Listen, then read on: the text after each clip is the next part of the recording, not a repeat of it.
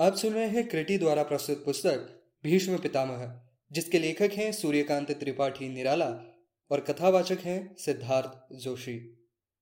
कौरवों का षड्यंत्र। पांडवों को आधा राज्य मिल गया। पांडवों ने अपनी राजधानी इंद्रप्रस्थ में कायम की। इंद्रप्रस्थ हस्तिनापुर के पास ही है। तब से कुछ काल शांतिपूर्वक बीता। कृष्ण से पांडवों की गहरी दोस्ती थी। वे अक्सर पांडवों से मिलने आया करते थे। एक तो मज़बूत रिश्ता था। कृष्ण पांडवों के ममेरे भाई थे। दूसरे, इधर अर्जुन के साथ कृष्ण की बहन सुभद्रा का विवाह भी हो गया। इससे रिश्ता और भी गाढ़ा हो गया। इसके अलावा श्री कृष्ण धर्म राज्य की स्थापना चाहते थे। वे अपने समय के भारतवर्ष में सर्वश्रेष्ठ मनुष्य थे। क्षत्रिय और ब्राह्मण सब लोग इनकी इज़्ज़त करते थे। ये भारत में धर्म राज्य की स्थापना चाहते थे। उस समय क्षत्रिय समाज बहुत ही गिरा हुआ था। इसके उद्धार के लिए कृष्ण ने बड़ा प्रयत्न किया। भारत को सुधरी हुई दशा में देखने के लिए उन्होंने बड़ा परिश्रम किया और इनकी उद्देश्य सिद्धि के लिए एकमात्र पांडव ही उनके साधन थे। महाराज युधिष्ठिर के दिल में आया कि हो न हो, राजसूय यज्ञ का अनुष्ठान किया जाए। उन्होंने कृष्ण से सलाह ली। कृष्ण तैयार हो गए। उन्हें इस उपाय से एक दूसरी सिद्धि करनी थी। मारे आनंद के वे फूले अंग न समाये। दिल का पुराना हौसला पूरा होता दिखाई दिया। इस राजसूय के सूत्र से विक्षिप्त क्षत्रिय शक्ति को एक धागे में बांधने का उन्हें अवसर मिल गया। जोरों से राजसूय की तैयारी होने लगी। भारत के चारों ओर पांडवों की विजय पताका फहराने लगी। देश विदेश के राजा निमंत्रित होकर इंद्रप्रस्थ आए। जरासंध आदि जितने असुरी प्रवृत्ति के राजा महाराजा थे, भीम और अर्जुन की सहायता से कृष्ण ने सबको काल कवलित कर लिया। दो एक राजाओं के मारे जाने पर दूसरों ने घबराकर पांडवों की श्रेष्ठता स्वीकार कर ली और प्रचुर धन रत्न देकर उन्हें विदा किया और सभा में हाजिर होने का पक्का वादा भी किया। देश देशांतरों से पांडव इतना धन बटोर के लेके आए कि सोने चांदी का पहाड़ लग गया। सभा भवन और उद्यान आदि की रचना का भार मय दानों पर सौंपा गया। उस समय वह भारतवर्ष का सर्वश्रेष्ठ कारागिर था। राजसूय से पांडव की धाक जम गई। भारत के सब राजाओं पर उनका आतंक छा गया।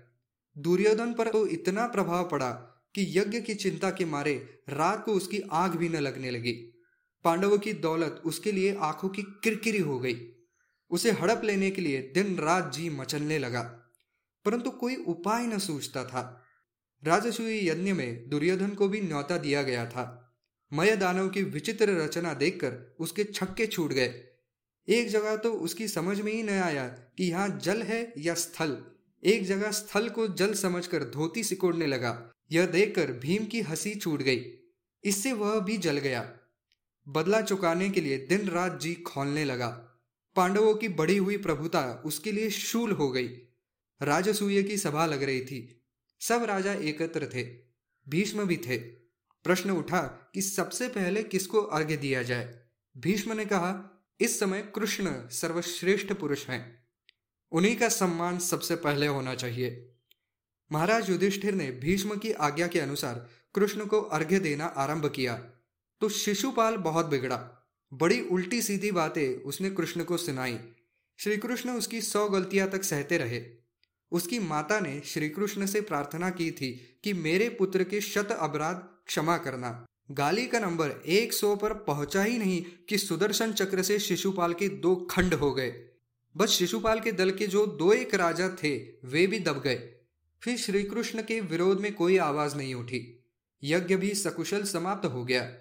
राजा लोग अपनी अपनी राजधानियों में लौट गए। इधर दुर्योधन की दिल की दिल में ही रह गई। कसक मिटाने का कोई उसे उपाय न सूझता था। उधर राजसूय में मामा शकुनी भी आए थे। ये बड़े पक्के जुआरी थे। दुर्योधन ने इनकी खातिर की। दुर्योधन को उपकार का बदला देना, इन्होंने अपना धर्म समझा। अस्तु, दुर्योधन से मिलकर कुछ देर तक बातचीत करने पर इनको मालूम हो गया कि दुर्योधन पांडवों की प्रभुता पर जल रहा है। शकुनी ने उसके मदद की खीसी दवा दी। दुर्योधन को जब मालूम हो गया कि पांडवों को नेस्तनाबूद करने के लिए अकेले मामा ही काफ़ी है, तब वह एक तरह से शकुनी का गुलाम बन गया। उनके हाथ की कठपुतली हो गया। मामा साहब ने फरमाया कि सुनो, लड़ना भिड़ना मेरा काम नहीं है। इसके लिए तो किसी शूर की शरण लो। मैं तुम्हें एक बात से मदद करूँगा। मैं जुआरी पक्का हूँ।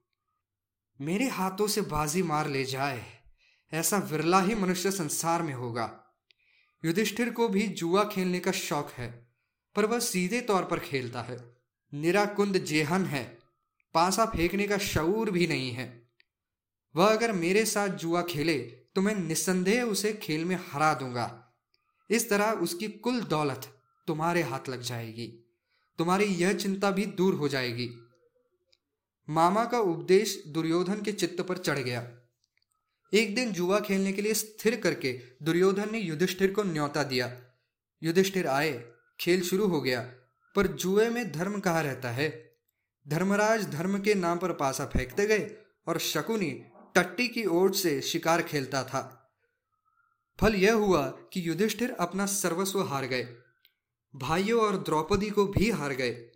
एक शर्त थी कि जुए में जो कोई हारे, वह बारह वर्ष के लिए वनवास और एक वर्ष का अज्ञातवास करे। इस समय यदि किसी तरह पता लग जाए तो फिर बारह वर्ष का वनवास और एक वर्ष का आज्ञातवास पूरा करे। इस शर्त पर युधिष्ठिर को धोखा दिया गया। चालबाजी की विजय हुई। पांडवों को राज्य छोड़कर द्रौपदी के साथ उनके लांछन और अपमान को मौन गंभीरता से बर्दाश्त करके बदले की आशा पर सांस लेते हुए राज्य से वनवास के लिए निकल जाना पड़ा।